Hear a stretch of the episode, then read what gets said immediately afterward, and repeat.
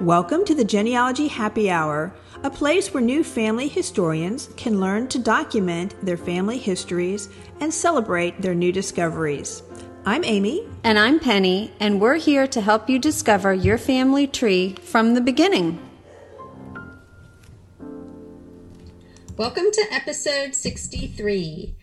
Today, Amy and I are going to be talking about some of our brick wall breakthroughs and what we've discovered in our research. But before we get into that, and before we talk about wine, I want to make sure you all stay tuned for a little um, update at the end of our podcast. So, Amy, what wine do we have for this episode? So, for this episode, one of my favorites, it's from Spain. It's an Albarino called Martin Codax and it is a light bodied white wine with um, some rich peach and citrus flavors um, with some acidity, but it's really easy to drink and one that I enjoy quite a bit. Excellent. I'm going to have to try that because I see that it is at our local wine store. There you go. Okay, so we've been doing um, some research and have broken through a couple. Um, yours is way more exciting than mine, so I'll go first, and we'll leave the tell really me, juicy stuff for later. Tell me about your brick walls. What did you break through? um, so mine isn't really a mine isn't so much a brick wall breakthrough, but it's a refined. So I think some uh, genealogists and family historians will feel feel my pain of you've decided to go down one route, which I'm going down uh, uh, the route of my German side of my family and looking at the Freitag family. And I know I had a ship log from when this particular family came over in 1851. I've seen it. The name is spelled F R E I T A G in the ship log, where everywhere else, it's even in the um, uh, baptismal records I found, it's F R E Y T A G. And they kept the F R E Y T A G when they got over here. So you remember this ship log? You I do remember. remember I remember it, it, clearly. Like I can see it in my brain, mm-hmm. you know, but I did, did I save it? I don't know because I don't have it anywhere in my computer or in my files. So if it's saved, God only knows where I put it. Did I cite it? No, because that was way back when, when I was, you know, first starting out. I, I didn't cite it. Um, but I did manage to write down the month and the year. So I'm like, great. November 1851, and the ship is the Ella or the bark Ella. And I'm trying to put all that in in a variety of places that are indexed and you know coming up with zero. So as my normal thing is kind of like to like i'll do that tomorrow. I'll search it tomorrow. I finally was like nope. I'm gonna i'm gonna sit here and i'm gonna search for it until i find it. And i ended up having to dig deep on FamilySearch and go into their uh, logs for their going through their German wiki and finding some uh, pages that finally sent me to ship logs for Bremen. And it lists every month. So I, I saw November 1851. So I had to go through that microfilm all the way through. And do you know, I found it? Day by day. Wait, so you had to go through day by day? Day by day looking through every every ship log and I found an Elba and an Eliza, you know, and I'm like, did I have it wrong? You know, so I would look through the entire list, passenger list, just to be sure, because I didn't want to miss anything. But November 26th, the Bark Ella left Bremen for New York, and there they were on the list. Four days so before this, the end of the month. Four days before the end of the month, you finally yeah. found, but you mm-hmm. did find them. Yes, I found it. I was very excited. Saved it in a dozen places with the citation. So I'm good. I'm golden. I won't ever lose that again. Yeah. So I was I was pretty excited about that. That was a that was a big thing for me because it's something I've been wanting to to relocate as is a wedding announcement in a newspaper that I saw once. Again, never saved it because this is like years ago when I wasn't even thinking of how to or had the knowledge of how to do all that. And I cannot find it again. But that's another thing I'm determined to find is this um, marriage announcement in a newspaper. Is this also from the Freitag family? No, this is this is I don't even want to say it. Okay. It's from Sorry. It's in the not the not the direct bark line, but Okay. All right. it's in that line. Okay. Yeah, so I was really happy about that. And what I guess what led me on this charge to the to the Freitag research was um, I spent the last weekend listening to quite a few of the recordings from RootsTech Connect, which I hope some of you out there had also um, gotten a chance to listen to because they were really good. And two of my favorites were um, the useful tools for finding German ancestors by um, Dana Palmer. She was really good. And as you know, last year I did a big French genealogy research into my Alsatian ancestors. So I've got all these documents that I cannot read. And I listened to the beginning French research for non French speakers by Amberly Beck. And she was really good. I mean, easy to listen to, gave a lot of great tips. So I am going to be probably most of this summer going through some of those documents and seeing if I can now um, translate a little bit of those since I have some idea of what I'm doing. Nice. She was very helpful. Very good. Very Yeah. nice. Yeah, cool. All right, Amy, Cool. hit us with this major, major breakthrough you had. I'm so excited about this. So You don't sound it. Come on. No, You're so I am excited. very excited. I'm very excited. So, um, so at, at my work, um, several of us are uh, members of the Association of Professional Genealogists, and um, being a part of that association means that you commit to um, continuing education every year um, minimum hours of continuing education. And so to make sure that we make we meet um, the minimum at least or the very least we all get together once a month and we watch a usually watch a webinar because we're all in different locations. And so we all get together on zoom and watch a webinar. And this last month we watched the um, on legacy family tree webinars which you and i have talked about before. Great series. Um, the um, board for certification genealogy has their series um, on there. And we did happen to listen to one um, from that series. It was presented by ruth randall and it was called a family for suzanne. Now uh, miss randall she won uh, the 2007 Family History Writing Contest. I'm sorry, the um, NGS Family History Writing Contest in 2007 um, with this research, A Family for Suzanne. But it's just this year that she's actually done a webinar on it. And um, what um, she has done is um, shown a case study in how she has used historical documents to identify significant events in the life of an enslaved woman who was purchased by a man in Cape Girardeau, Missouri, when she was about three, three and a half, four years old. And she takes you through this woman's life um, based on the documentation that she was able to locate. And so that really made me start thinking about a project that I had put in the back burner for many years. Um, and it was one of um, a family relatives, and one of my in laws belongs to an old family, uh, old Florida family who can trace their lineage back um, six or seven generations here in Florida. They came into Florida from Georgia in the 1820s when Florida um, became a territory of the United States. And they settled in northern um, Florida around the Tallahassee area, and there were a lot of plantations, a lot of cotton plantations up there during that time. And when the patriarch died in the fall of 1858, he left a large estate uh, to his four surviving sons and his four daughters. And he also left a last will and testament that was written in 1855, and it was proved shortly after his death in 1858. And so, um, in researching their family, I had received a copy of um, his estate papers um, from Leon County, Florida.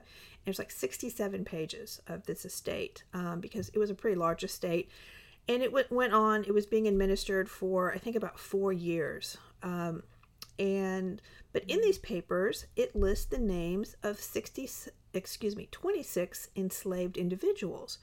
And so um there are also some there are also some children. In addition to the 60 uh, the 26 children uh, the uh, excuse me the 26 individuals there's also some children that are not named. But um, I always wanted to try and figure out what happened to those people and try and trace them after the war and discover uh, their stories after enslavement. Um, so, with Miss Randall's inspiration, I decided to pick that project back up, and um, I've already had some success. Just to my awesome. to my surprise, actually, I was like really surprised. Um, so what I did was um, I started. I took with I started with his um, his will, and in his will, um, he that he wrote in 1855, he left um, some. He had his oldest daughter, and he named three enslaved individuals that he gave to his daughter sometime prior to that will being written. And so in the will he says that he goes he bequeaths those three individuals and they each have names. Um so I thought, okay, well, maybe that's a good starting place. I also knew that none of his four sons received any of the slaves um, that um, are named in the estate because there was a codicil that he wrote, I think, about a year before he died. And the two older sons, they're just supposed to get cash from the estate. And the two younger sons, who were teenagers at the time, um, older teenagers, they were just entitled, they were just going to be given the land and um, everything else was supposed to be sold. So I knew that that none of the enslaved individuals were, were went to any of the four boys. Um, I did know that of the 26 enslaved individuals, that there were eight that had um, been distributed to the four daughters, and I had their names. So I knew from those eight individuals, I had a name and I knew where they had been transferred to. So that was a good starting point. Um, I also knew that many times um, after emancipation or um, even after uh, manumission, that the former slaves would of- often use their former owners' surnames because they didn't have surnames. So, with those kind of starting points, I started with those three individuals that I knew had been um, were living with um, the man's oldest daughter, and I knew, you know, her husband. I knew his surname. Unfortunately, her husband's name was Richard Johnson. Great. so, and I really, um, I can't, I can't even find the Johnson family in the 1860 census or in the slave schedules. Um, you know, I might have found it. It just goes by like initials or like two initials, and then Johnson. I'm not sure if that's him or not. So it, that really wasn't working for me. The commonality of that surname, it's going to be time consuming. So I quickly moved on from that because that wasn't, yeah, that was going to take a while. So, um, but I moved on. I chose the next um, person on on their their list was an enslaved woman who was singled out in the probate documents because the executor of the estate what happened to be the son-in-law of the the man who died and he was married to the second oldest daughter and he's commenting on the change in her value. So um right after the man died in 1858 there was an appraisal of the estate and that included of course all the enslaved um, people that were a part of the estate and then there was another uh, appraisal done in 1862, so about four years later, three or four years later. And this particular woman, her name was Margaret, and she went to live with the um, executor of the estate and his wife about 1851. He said it was about seven years prior to the probate um, probate of the estate, which the estate again was probated in 1858. So seven years ago, she was living with them in 1851. This was about a year after they got married, so maybe she was a wedding gift to them. Mm-hmm. So um, it's so hard to think of that. I know, you know? I know, but that it, the timing is about is is about right. So yeah. And he says that she was 11 years old at the time that Oh she came to live with them. Right. But now, seven years later, she has a child, and that's the reason for that the value has increased. So she was valued. So he says what the value was in 1851 and what the value is now. But that she's been living with them, and he's basically saying that he's t- claiming her out of the his wife's part of the inheritance. So Wait, he's claiming her for himself? for his for his wife for, for his, his wife okay. yeah for his wife's portion because the the, the enslaved uh, the estate was supposed to be divided up and, and all of the the slaves were to be divided amongst the children so Okay. Okay. um yeah so um so when she was first the when the estate was being initially probated and there was an initial evaluation in 1858 she's listed by her name and it says that she has a child but it doesn't list the child's name in 1858 but in the 1862 va- revaluation she's listed not with two child children now. So it still says her name is margaret but now she has two children mary and morgan. So I thought, okay, well, now I kind of have an an idea of when she was born. You know, if she was living with them, she was 11 years old when she went to live with them in 1851, then she would have been born about 1840. And that I know that the first child, Mary, was born between 1851 and 1858. So I've kind of got an idea of when she was born. And then the younger um, child, Morgan, I know he was born between 1858 and 1862. So now I have three members in a family, children that would probably be still young enough to be living at home in 1870 when we have the first census.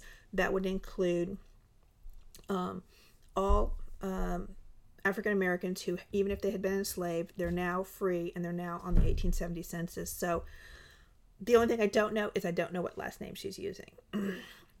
so um, I took a chance and I said, okay, well, I know she's been living with this family since she was 11. She probably continued. He says that he was claiming her, so let me try that last name because it's not, it's an unusual, more of an unusual last name. And sure enough, I found them. I know. Right? You should be excited for me. I'm excited for you. And I was able to find her, and then she she's listed with um, the oldest daughter is a Mary, the second child, her son is a Morgan, is Morgan, and then there's some additional children after that. She married a man. I found the marriage record in 1866. He also has the same last name, so more than likely he was also enslaved with that family. Okay. You know, she was 11 years old. She came to that property, and that's probably I where was, she I was kind of wondering if there was the, Mhm. the father of the children, Yep. who, who that would Mhm. be. Yeah. Yep, and there was actually a marriage record, um, and which was exciting as well in 1866, and then there they are in 1870. And so far, I've been able to trace two of those children: um, the son Morgan, and then um, a younger daughter Sarah. Trace them, so I've been able to find her, um, two, her grandchildren, and then even some great grandchildren. That's exciting. So I know Morgan actually, his family actually, um, they um, migrated up to Connecticut, and um, I found them in Connecticut. So that was really exciting. So I was so excited. I was really bolstered by my find, and so I was like, okay, well, let me try another family set because that seemed to work well. So I chose another enslaved woman. Um, her name was Bina, and she was Urbina um, and she had two children, Rose and Manda. But um, I wasn't sure what surname they were using. I didn't know what happened to them. I just know that they were um, listed on the appraisements twice with those names all connected together. And I tried the couple of surnames that I knew. None of them seemed to work. So I just kept fooling around with them. I didn't know how old they were. Finally, just using some trial and error, I I found them. I know. it's Like. I found them. I found a woman. I mean, luckily, you know, her her her first it's name. Uh, perseverance, Amy. It's It- perseverance. It is. It's her first name. Bina was you kind of unique, but not as unique as you would think it would have been, and in northern Florida. But um, I was able. I think I, I ended up finding it through Rose, using Rose as the the child, and then Bina. But I found a woman who had two children, Rose and Amanda, or Amanda. She was married to a man. Um, I did not find the marriage record, and they're using a surname that I was not familiar with at all. It did not come up in any of the probate. Because the other thing I was looking for was uh, many of the enslaved people had been hired out during the probate process, so that the estate was still earning income from their work, but they were being basically hired out to um, different um, plantations in the area. So it told me which um, which person they were being hired out to. So I was looking, kind of looking for those names too, and I still need to kind of look for those names. But this woman had a completely different surname. Interesting. I'm assuming she's using her her husband's name um, because he had the same surname. And um, but they're a little more elusive. Um, I found some grandchildren, but um, it looks like he actually her husband lived into 1900. He was almost 100 years old when he or 100 years old when he died. According to the 1900 census, he's 100. Um, so he was a lot much older than she was. Yeah. But um, so I've got some a little bit more work to do there, but I was super excited about that. So so far, there's two family groups that I found. There is a third family group, um, an enslaved woman named Clarissa. I know she had three children, and I know their names. Um, but two of the children were separated from her um, in that course of the four years between the first valuation and the second valuation. So she's always there's always this one child with her. His name is Bill, but the two older children, I think they're two boys, they're separated out. And um, I was able to find out how old the younger one of the children was. He was actually six years old when he was separated from her and sent to the younger daughter of the decedent um, as part of her portion of um, the enslaved peoples.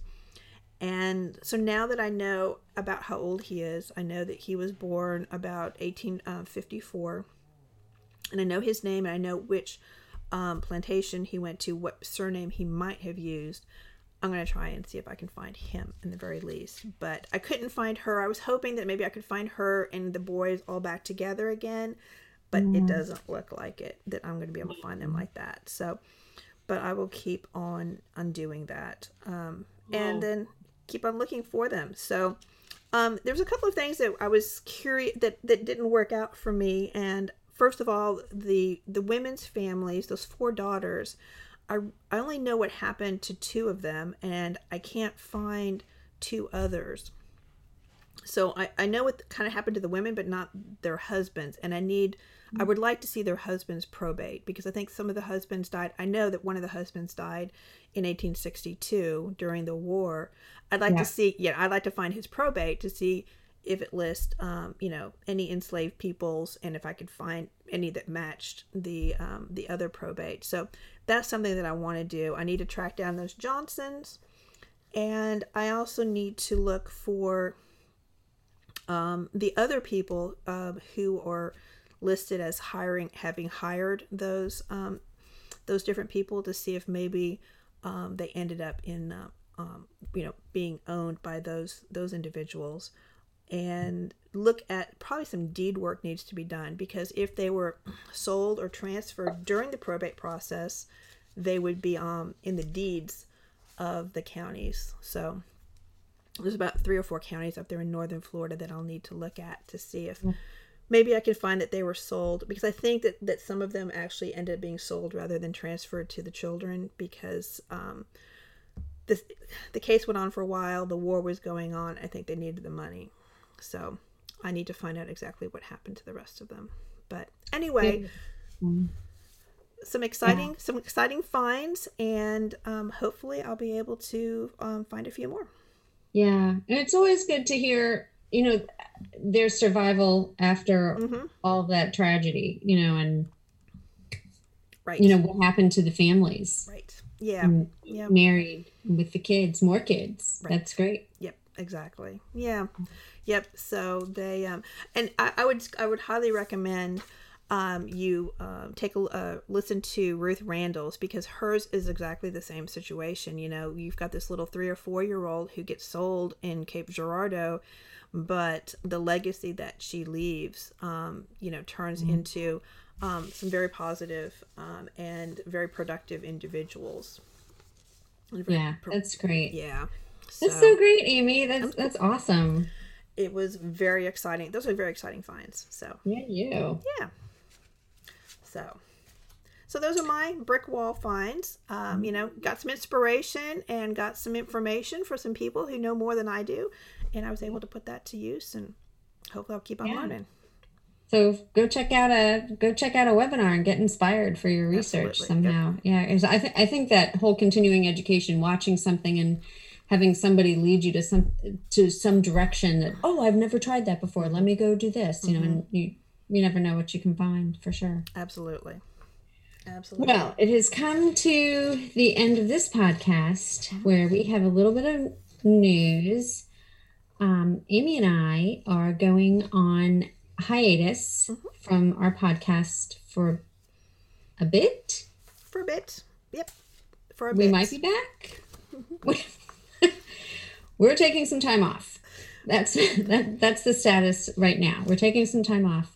We will still be sending out our um, weekly um, quick tip, and they are super quick tips. If you have signed up for our quick tips, I, I, we try not to bog down anybody's email. We just want to be like, hey, check this out.